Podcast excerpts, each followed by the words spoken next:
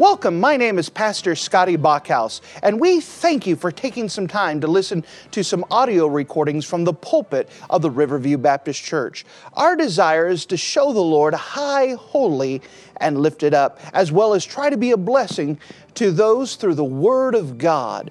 Please enjoy this message, and we pray that it will be a blessing to your life. Wouldn't mind to take your copy of the Word of God and turn with me to the book of 2 Samuel, chapter number 21. The book of 2 Samuel and chapter number 21. We are now in our last final messages of the life and ministry of David. We have spread this out throughout the year, and we've watched David as the little shepherd boy had been risen up to the court of King Saul. We watched that David didn't do a single thing to lift his finger to become king, but it was God that placed him to be king.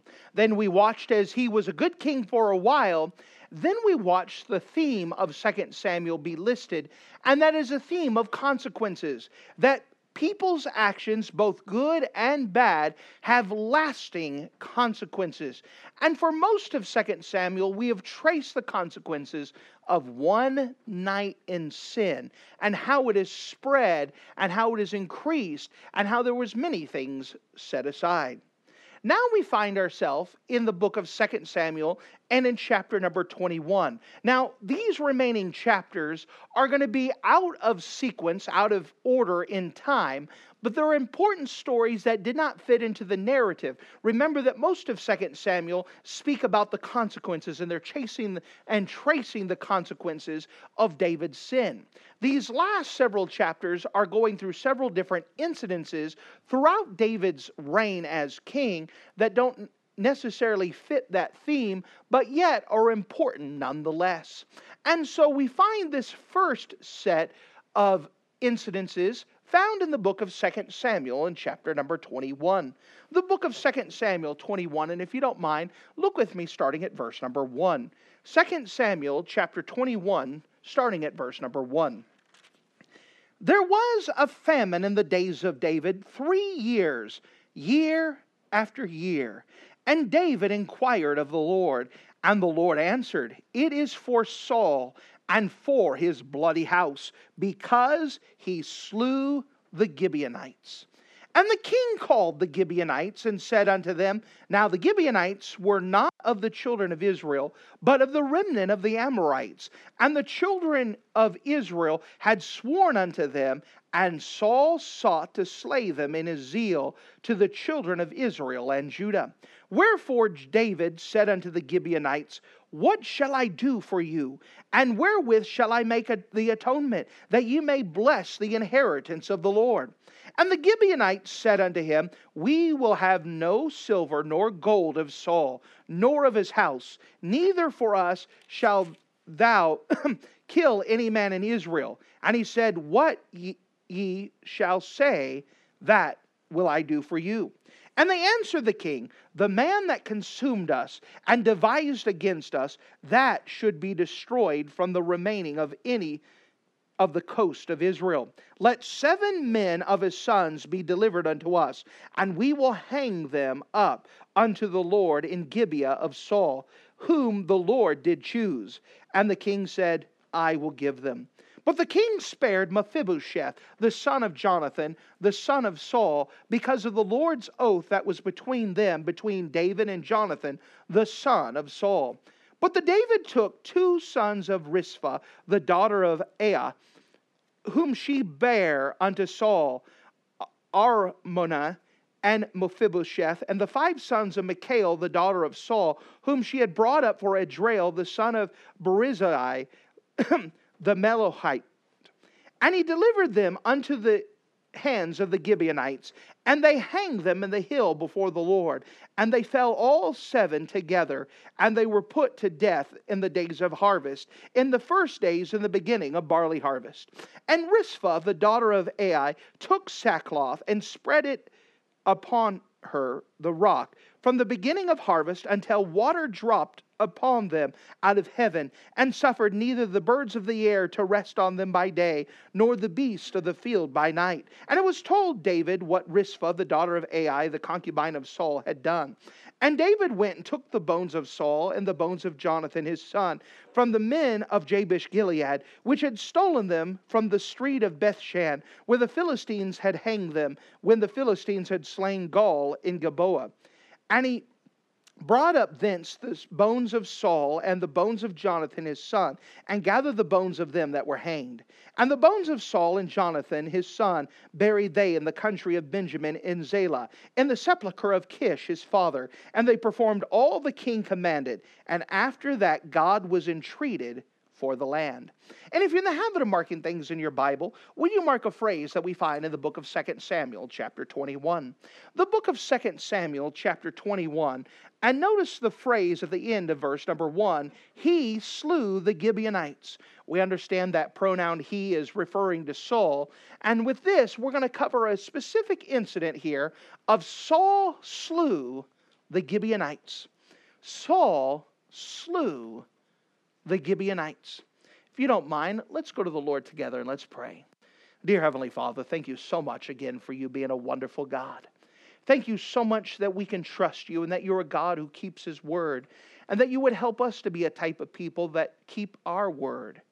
Thank you again for you recording this down. And we understand that sometimes these history things are a little bit puzzling, looking at the history and why are these things here. But we know that all things are written for our learning. You've written it for our example. That we could written, most of all, that we can know whom you are and love you. Thank you again. Help as we explain this story and apply this story that we could see it very clearly and that we would make steps in moving closer to you because of what we hear today. Again, fill me with your precious spirit. I dare not trust my own, my intellect, my own thoughts, my own abilities. I set them aside and ask that you fill me with your precious spirit for the purpose that you would get your own work accomplished through your precious word. And in Jesus' name we pray. Amen. In 2 Samuel chapter 21, it, it reverses back in time to early within David's reign. Remember that David had reigned after King Saul was slain by the Philistines, and King Saul's son Jonathan was also slain. David had ruled for a while, and all of a sudden, in the midst of it, there happened to be a famine in the land.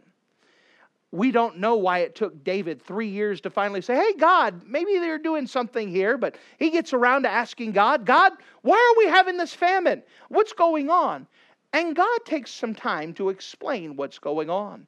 The very first thing I'd like to show you and remind you from the Word of God is the history of the Gibeonites.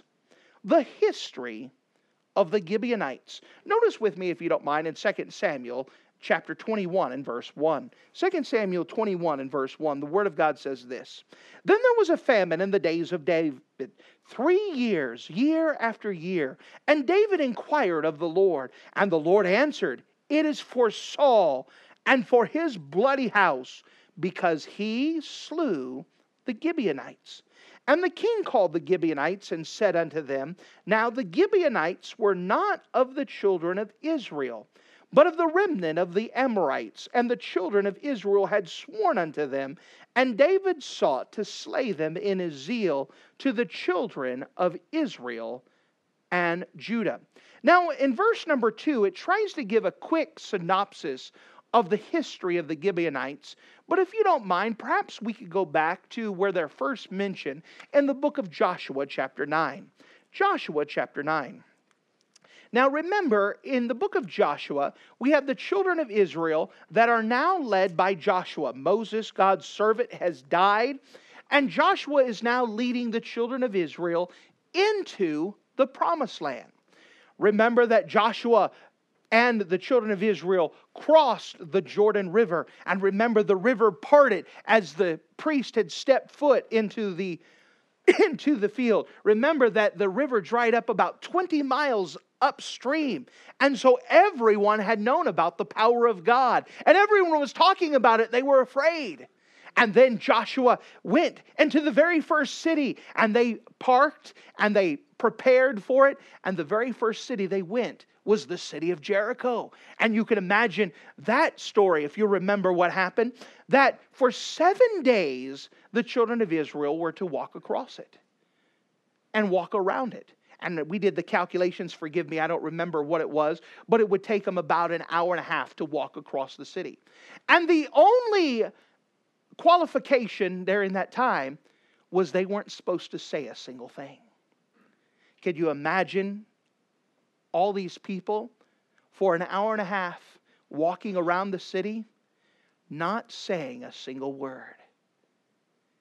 They also had to carry the Ark of the Covenant and they would follow him. So, an hour and a half, the children of Israel would walk across the city, walk around it, not say a word, and then go back to their camp. The people of Jericho are looking down. What in the world are these crazy people doing? They didn't fire a shot, they didn't say anything. They just quietly marched around the city. Day one. Day two, they do it again. Day three, they do it again. Day four, what are these crazy people doing? Day five, day six. And finally, on the seventh day, they walk around it a couple times. And then they begin to shout for the Lord. And an amazing thing happens the walls collapse. Now, the walls of a city back then are not just thin walls of a building, but the walls of Jericho were about 20 feet thick. That's pretty thick. And so they march around the city, the people are watching them, and they shout, and the walls of the city just collapse and open up. And the people are amazed because it wasn't the children of Israel that did it, God did it. Who's the one that opened up the Red Sea? Well, they didn't come up with a great device. God opened up the Red Sea. Who opened up the Jordan River? God opened up the Jordan River. Who knocked down the city of Jericho, the walls? God did it. And they begin to have a campaign where they begin to defeat everyone. And God's orders was to get rid of all of the Amorites, all of the Canaanites. They were all to be wiped out. Well, there was a group of people that said, uh, we don't want to be next. We know that God wants to kill them, so we've got to do something. And so they came up with a plan. Look with me, if you don't mind, in the book of Joshua, chapter number 9. Joshua, chapter number 9. Notice with me, if you don't mind, in verse number 1. And it came to pass when the kings that were on this side of the Jordan, in the hills and in the valleys, and all of the coast of the great city, uh, sea over against Lebanon, the Hittite and the Amorite and the Canaanite and the Perizzite and the Hivite and the Jebusite heard thereof, that they gathered themselves together to fight with Joshua and with Israel with one accord. And when the inhabitants of Gibeon had heard what Joshua had done unto Jericho and Ai, they did their work wily and they went and made as if they had been ambassadors, and took old sacks upon their asses, and wine battle, bottles, old and rent and bound up, and old shoes and clouded upon their feet, and old garments upon them, and all the bread of their provision were dry and moldy. And they came to Joshua under the camp of Gilgal. Now, what happened is that all of Canaan heard what Joshua did and they bounded together. We can't allow this God to fight us. We can't allow Joshua to win. But the Gibeonites were different and said, No, not us. And so, what they did is they decided they were going to try to sneak in and pretend that they were a different group of people. So, what they did is they didn't take their church shoes, they took old holy shoes and they took their clothes that were all moth-eaten and worn out and they took bottles and made them all dusty and then they took old moldy bread and they made it look like they had been traveling for such a long time. And they come up and they give the story of how they live so far away and they heard about Joshua and we want to make an agreement with you guys. Please we want your protection. We want to make an agreement with you the problem was is that the children of Israel were so excited that these people are surrendering that they failed to pray about it. They prayed, they failed to talk to God about it, and they made an agreement with him. Notice if you don't mind in verse number 14. And the men took their victuals and asked not counsel at the mouth of the Lord. And Joshua made peace with them and made a league with them and let them live. And the princes of the congregation swear unto them. So, what happened is that Joshua and the leaders of Israel made an, a peace agreement with the Gibeonites. We're not going to harm you. We're not going to destroy you. We're not going to harm you. I mean, your guys are surrendering to us. But they had God's order that they were supposed to wipe out all the Canaanites. And they failed to ask God, but they made an agreement anyways. Now, it's going to be revealed that the Gibeonites were actually neighbors and part of the people that was supposed to be destroyed. But because they gave their word, God helped them to that. Now, fast forward to the time of Saul. Here is a group of people that are living within the Hebrew people. Now, they're not Hebrews themselves. In fact, they're made to be more of servants. Uh, they were supposed to be hewers of wood and drawers of water. They were supposed to be servants unto Israel. But Saul, in his zeal, because we know he wasn't right with God, he looks at these Gibeonites and says, You know what? I think we're supposed to get rid of them. And so he began a campaign to start to get rid of the Gibeonites within of Israel. The problem was is that the Israelites had already given their word. And Saul is going back on his word. So now if you don't mind as we got the history down, turn back with me to 2 Samuel chapter 21. 2 Samuel chapter 21. Now as we come back, David is now on the throne and a famine hits the land.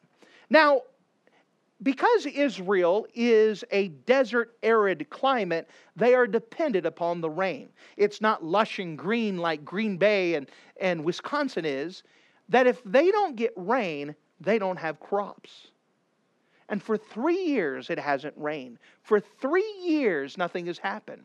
David finally gets around and asking God, said, God, why is this happening? And God says it's because of the Gibeonites. Because Saul was slaying the Gibeonites because of what he did in the past. What God is saying is because Israel did not keep their promise. Israel went back on their word that God is bringing their attention that they have not kept their word and something needs to be fixed. Could you imagine this?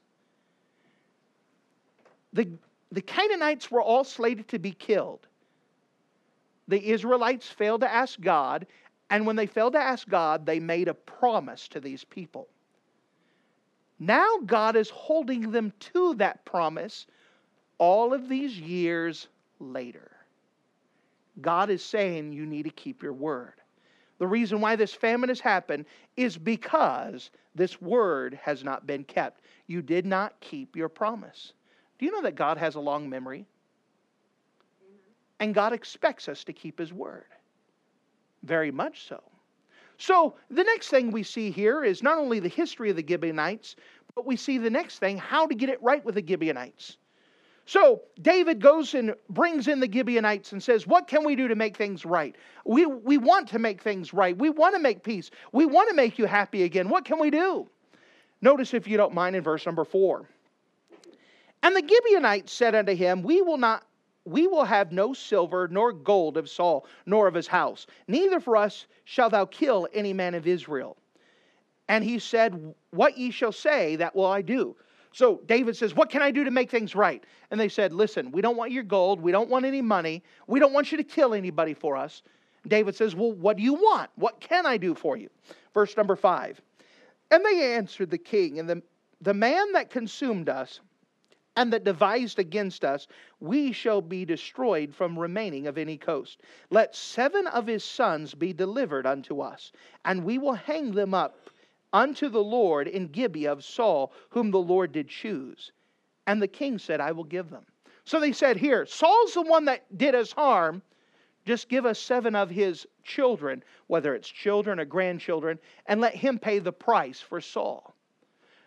And David said, Fine, I'll do that. Now, he kept aside Mephibosheth because he made a promise to Jonathan that he would take care of Mephibosheth. So they took two sons of Saul through one of his concubines, and then they took five of his grandchildren, who Micaiah, who could not have children of her own, were babysitting and raising on someone else's behalf. So, two of Saul's sons and five of his grandsons, they gave to the Gibeonites. So the Gibeonites took them. They went to, to Gibeah and they hang the sons there. Which now rises up a very interesting biblical character, a biblical history thing, of Rizpah. The third thing I want to bring up to here is Rizpah, the brave mother. Notice with me, if you don't mind, in verse number 10. And Rizpah, the daughter of Aiah, took sackcloth and spread it uh, for her upon the rock from the beginning of harvest until water dropped upon them out of the heaven, and suffered neither the birds of the air to rest on them by day, nor the beasts of the field by night. Now, a, uh, Rizpah is the mother of two of those boys. What a horrible thing she had to endure to watch her children to be hanged for the crimes of Saul. And so she takes a sackcloth and puts it on a rock so she can lean against. And for day and night, she's watching over the bodies that are hanging there. They left those bodies hanging there until God was pleased enough to bring rain.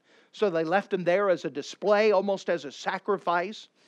So these bodies are hanging there. She doesn't want to see anything harm to her children, even though they're passed away. So when the birds start coming, she sees the crows and the ravens. She takes a stick and chases them away. In the middle of the night, she's keeping watch in case some lions come or a bear comes or something coming after this. And she's fending for them. And she's all by herself for day and night, taking care of them, watching over them, till finally it begins to rain. What a brave mother watching after this. Well, David is told about this and told what happens. And as soon as it begins to rain, showing that God has, is, that everything is taken care of, the people have uh, made good on their promise to take care of the Gibeonites. The rain is uh, starting to fall again. He takes the bodies of those seven people that were hanged. He goes to Jabesh Gilead, who had rescued the body of Saul and the body of Jonathan and he buried them and he took care of them and honored them. And you say, This is a strange story. What are we supposed to get out of this? Are we supposed to go hang those people that. No. What God is putting an emphasis on is keeping our word. God wants us to be people who keep our word. You know, we live in a place of America where nobody keeps their word. Nobody is true to their word. If they say, Yeah, I'll be at church, and you kind of, well, Hope they do. We live in a place, remember back in the day where just a handshake was just good enough? You could shake someone's hand and you knew they were good to the word. Now you have to get things signed in triplicate and get lawyers involved in order to force someone to keep their word. We live in a time where promises are broken all the time. You can't count on people to do what they said they're going to do. But for God, He is always faithful. You see, what God expects from you is what He demands of Himself. God will always keep His word. God will always keep his promises. You take simple promises like John 3:16, the most famous Bible verse in all the world, for God so loved the world that he gave his only begotten son, that whosoever believeth in him should not perish, but have everlasting life. Aren't you glad that God keeps His word? You could trust God that God is going to keep His word. When God says it, you could depend upon it. The problem with us is that there are times that we can make promises to God and then fail to keep it. For example, one thing that we try to encourage people is to respond to an altar. And there's something about responding to an altar that you're making a promise to God, you're making an agreement with God. And a lot of times, we don't need to make a new promise to God, we need to keep the ones we made before. But do you know that God keeps, wants us to keep our word? The things that we said we're supposed to do, He wants us to, to do it. Oftentimes, people will get in trouble and they make promises to God. God, if you get me out of this problem, I'll, I'll serve you.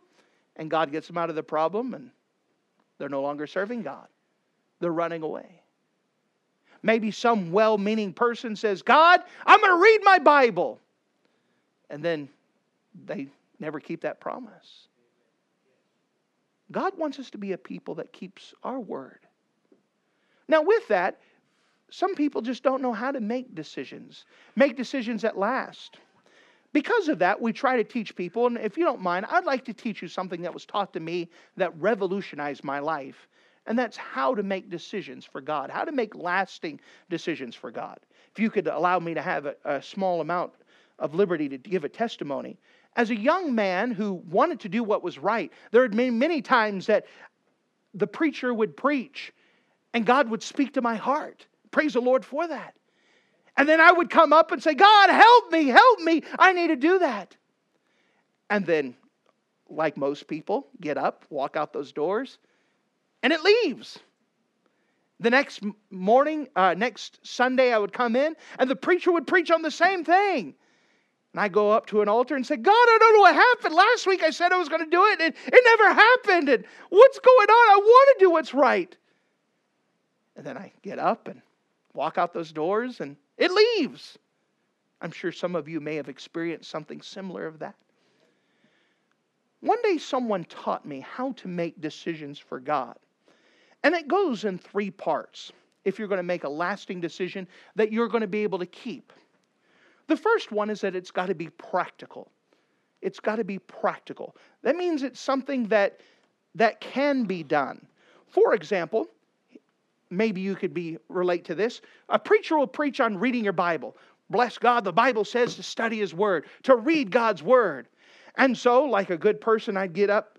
Maybe someone's made the same thing. God, I'm going to read your whole Bible tomorrow. I'm so excited. I need to read your whole Bible tomorrow.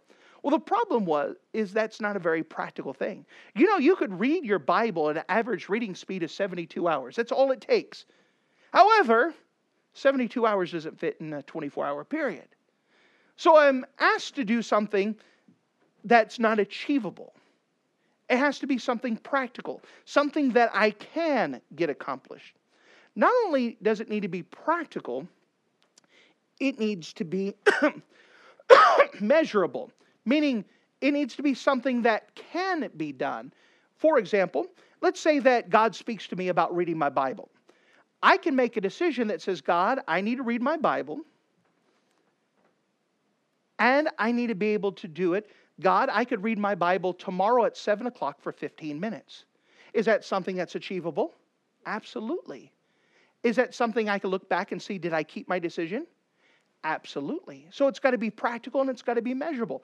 Maybe I've been a Christian for a while and I've already been reading my Bible for 15 minutes, but the preacher preaches and says, Bless God, you need to read your Bible. And God speaks to me, but I've already been reading my Bible, but I can make a decision God, for now on, I'm going to start reading my Bible at 7 o'clock for 30 minutes. Is that something achievable? That means people can respond and they can make different decisions personable to them, which is the third thing that not only needs to be practical, that means something that can be done, something that's measurable, that means something I can look back, did I keep my decision? I can look back after a week and say, did I keep my decision? Did I read my Bible at 7 o'clock for 15 minutes every day? Yes, I provide some accountability, but it needs to be personable. And this is where a lot of times people have a hard time. That personable means that I got to use personal pronouns I, me, for example, there are many times that people are, uh, the preacher's preaching and he's waxing eloquently, and so and so looks around and says, Man, I wish Aunt Edna was here. Pastor really would let her have it today. Or maybe you're looking someone across the room and says, Man, preacher's really preaching at Bob today. Yeah, get him. But if you're going to make a practical decision where God speaks to you, it needs to be personable. I need this. This is for me. I need to do this. You see, if you assume that God is speaking to you and God wants to speak to you, that's going to help you. This is for me. What should I do with this? And now that you recognize it's for you, it needs to be practical, something that you can do. And we encourage people not just to say, I'm going to read the Bible for 15 minutes, but tell God when and where. Just like you set up a doctor's appointment. When you set up a doctor's appointment, you get what time, where, and who you're meeting with, right? Well, God, tomorrow morning at 7 o'clock at the breakfast table, I'm going to talk with you for 15 minutes. Is that something achievable? Absolutely. Is it something that bite size? Now, you may be at the place where you're saying, Well, I just need to read three chapters a day. God, help me to read three chapters a day. I've been a preacher and I've been reading my Bible for many, many years. I think God expects a little bit more than three chapters out of me. But I can still make a decision. God, help me to read for an hour. Help me to read wherever I'm at in my Christian life. Maybe it's about prayer. God, I'm having a problem praying every day. Can I'm going to meet with you at eight o'clock in the morning in my prayer closet for 15 minutes.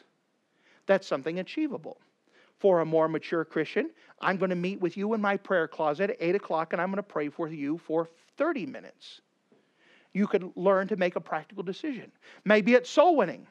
You may be at the place, God, help me to pass out a tract to a person every week. Is that achievable for most people? You could find someone to give a tract to, whether it's the person at Walmart or the person at the gas station. It's something that's achievable. Maybe someone, eh, God's speaking to them and working with them, and maybe they're at the place, God, help me to pass out a tract every day. But what we're trying to do is that it needs to be personable, meaning it needs to be for you. It needs to be practical, something that you can do yourself, something that you can achieve. Then it needs to be measurable, meaning it needs to be so specific that you can look back and say, Did I keep my decision? You know, anyone can say, I need to read my Bible more, but without making a specific decision, you're not going to read your Bible more. We're trying to help you to make decisions that will last because God wants us to keep our word. There's many times, many times that many Christians have made a decision and then it falls away. Well meaning decisions, but God expects us to keep our vows. Now, some people go to the extreme that says, God expects us to keep our vows. The answer is never make a vow. Well, that doesn't help you at all because the Christian life is a series of decisions. You make a decision to get closer with Christ. Then you make another decision to go closer with Christ. Then you make another decision to go closer with Christ. And God wants us to continue to grow with Him. And how we grow is making decisions. So the answer is not to go away, the answer is to keep the decisions we make. And if we make decisions that we can look back, have I been keeping my decisions? Maybe there's just simple idea of keeping accountability. For example, someone hasn't developed the habit of reading their Bible. So they do their best, but they find hard time of getting up at seven in the morning to read their Bible. Maybe they're having a hard time. There's nothing wrong with providing accountability. Maybe you got a husband or a wife. Honey, can you ask me how my Bible reading is? That's a good thing. Pastor, can you ask me from time to time how many tracks I've been passing out? Praise the Lord, I have no problems with that. Sometimes you just need accountability. Maybe you have a computer that talks to you or a phone that yells at you. Read your Bible, read your Bible, read. Whatever works. But accountability helps us to keep those. If you make a specific decision, then accountability is easy. By the way, accountability is not a bad thing, it's a good thing to help us develop the habit of obedience to Christ. Remember, this whole thing that is put here it's a story that goes outside of the narrative that's already been in 2 Samuel. But God said, This is so important. I want to put us here. I want you to realize I expect you to keep your word. I expect you to keep your promise. And it's not as a mean, ogreish thing that God says, Listen here, if you don't keep your word, that's it. But God wants us to reflect on Him that He's a God who always keeps His word. And because He's a God that always keeps His word, we should be people that keep our word as well. Maybe there's a promise that you're having a hard time believing. Maybe you're struggling with something and you said, This is what the Bible says, but I just don't know. May I start off by reminding you there's a God who will always keep his promise. You could trust him every time. For the rest of us, maybe you don't need to make a new decision today, but maybe there's a decision that you've already made that you haven't been keeping. Maybe you just need to say, God, help me to keep that decision. Help me to be faithful to that decision that I've already made. And that the Christian life is a series of decision after decision after decision as we grow closer with Christ, deciding to follow after Him. Thank you for listening to this audio message. This is Pastor Scotty Bachhaus, and I encourage you to take this information that you just received and make a specific decision to follow after the Lord. If you don't know Jesus Christ as your Savior, let me beg you to take the time to receive Jesus Christ for the forgiveness of your sins. If you are saved, I encourage you to make a decision in your life to help you get closer with the Lord. If there's anything specific we can do to be a blessing or to pray for you, we encourage you. Look us up on the internet at riverviewbc.com. Once again, that's riverviewbc.com. Or if you would prefer to call us, you could give us a call at area code 920 530 6308. Once again, that number is 920 530 6308. If there's anything we can do to be a blessing or an encouragement to you, please let us know. We would love to make ourselves available. Thank you.